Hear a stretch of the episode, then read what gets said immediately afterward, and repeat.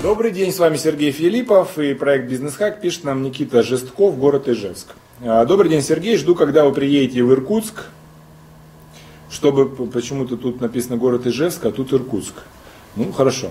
Чтобы пойти на ваш тренинг, видимо, из Ижевска человек приедет в Иркутск, э, либо, видимо, сам уже скоро вас привезу. Ну, хорошо. Вопрос такого рода.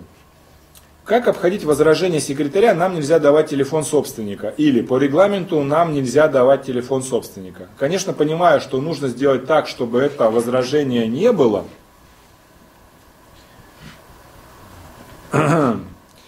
Вот. Но если все-таки появилось. Также интересует возражение, мы его телефон не знаем. В, особенно, если, в особенности, если это единственный работник – и если нет у него, то у других точно нету. То есть он однозначно врет. Значит, смотрите, уважаемый Никита, в первую очередь я вам рекомендую, прежде чем идти ко мне на тренинг, почитать мои книги. Потому что тут у вас э, полная каша. Сейчас я вам объясню прям по шагам. То есть вы, скорее всего, никакой из моих книг не читали.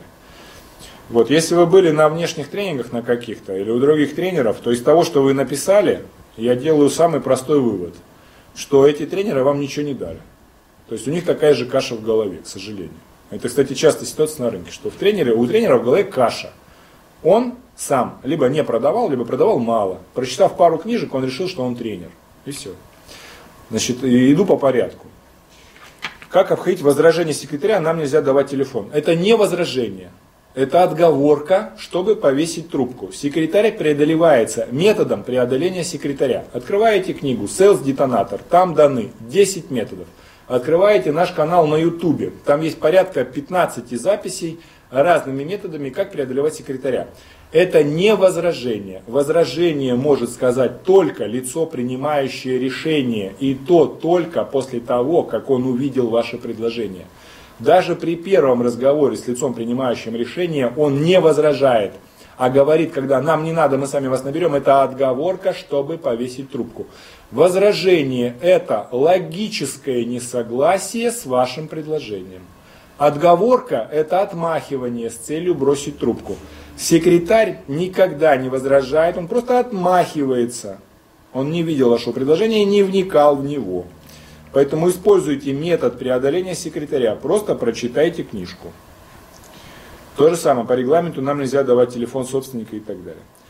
Конечно, понимаю, что нужно сделать так, чтобы это возражение не было. Это еще одна глупость, которой говорят многие тренеры. Что задача продавца сделать так, чтобы у клиента не было возражений. Это глупость. Так сделать нельзя. У клиента все равно будут возражения. Их будет больше, либо меньше, но они все равно будут. Поэтому как бы вы не работали с клиентом, то, соответственно, возражения все равно будут. Это первое. И второе. Значит, когда вы разговариваете с секретарем, секретарь клиентом не является. Клиентом является лицо, принимающее решение. Он является клиентом конкретно, через которого вы работаете. Вы работаете с компанией как клиентом, человек клиент, это лицо, принимающее решение внутри компании. Секретарь это привратник, там, как бы, я не знаю, сфинктер, которого надо расслабить, чтобы туда пройти. Может это вырезать, конечно. Продолжайте. Может другую аналогию? Секретарь это как... Секретарь это как дверь в которую вы просто спокойно должны зайти и спокойно открыть. Вот и все. Не надо этой двери бить поклоны или там э, относиться к ней слишком серьезно. Есть методы, которые позволяют легко это сделать. Значит так, э, в особенности, если это единственный... Ладно, ладно, нормально. В особенности, если это единственный работник. Это, еще раз, Никита, у меня вопрос. Значит, что вы продаете, что за товар? Почему вас интересуют маленькие компании, в которых работает два человека? Что вы продаете? Что вы продаете, что вашей клиентурой являются маленькие компании, где работает 2-3 человека? Что вы продаете? Носки? Ну что в самом деле? Ну, вопрос абсолютно выдуманный. Вы знаете маленькую компанию, которая, скорее всего, вашим клиентом не является. У нее возможности купить ваш продукт, скорее всего, нету. И не скоро появится. Они полгода, год, два года. Если они на рынке сохранятся, у них появятся лишние деньги, чтобы что-то у вас купить. Но зачем туда? Не надо туда звонить. Поняли, что там работает 2-3 человека, поняли, что это не ваш клиент, пока оставили в покое. Таких компаний тысячи в вашем городе. Тысячи. Вы их никогда не обзвоните даже. Даже перезванивать не надо, вы их никогда не обзвоните. Сконцентрируйтесь на средних и крупных компаниях.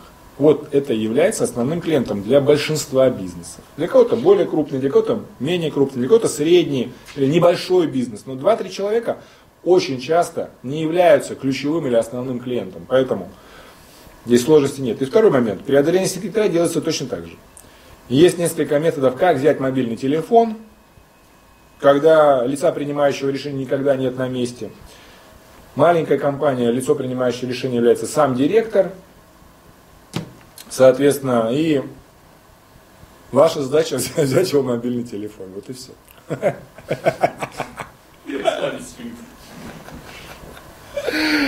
Ой, ну ладно, пошли дальше.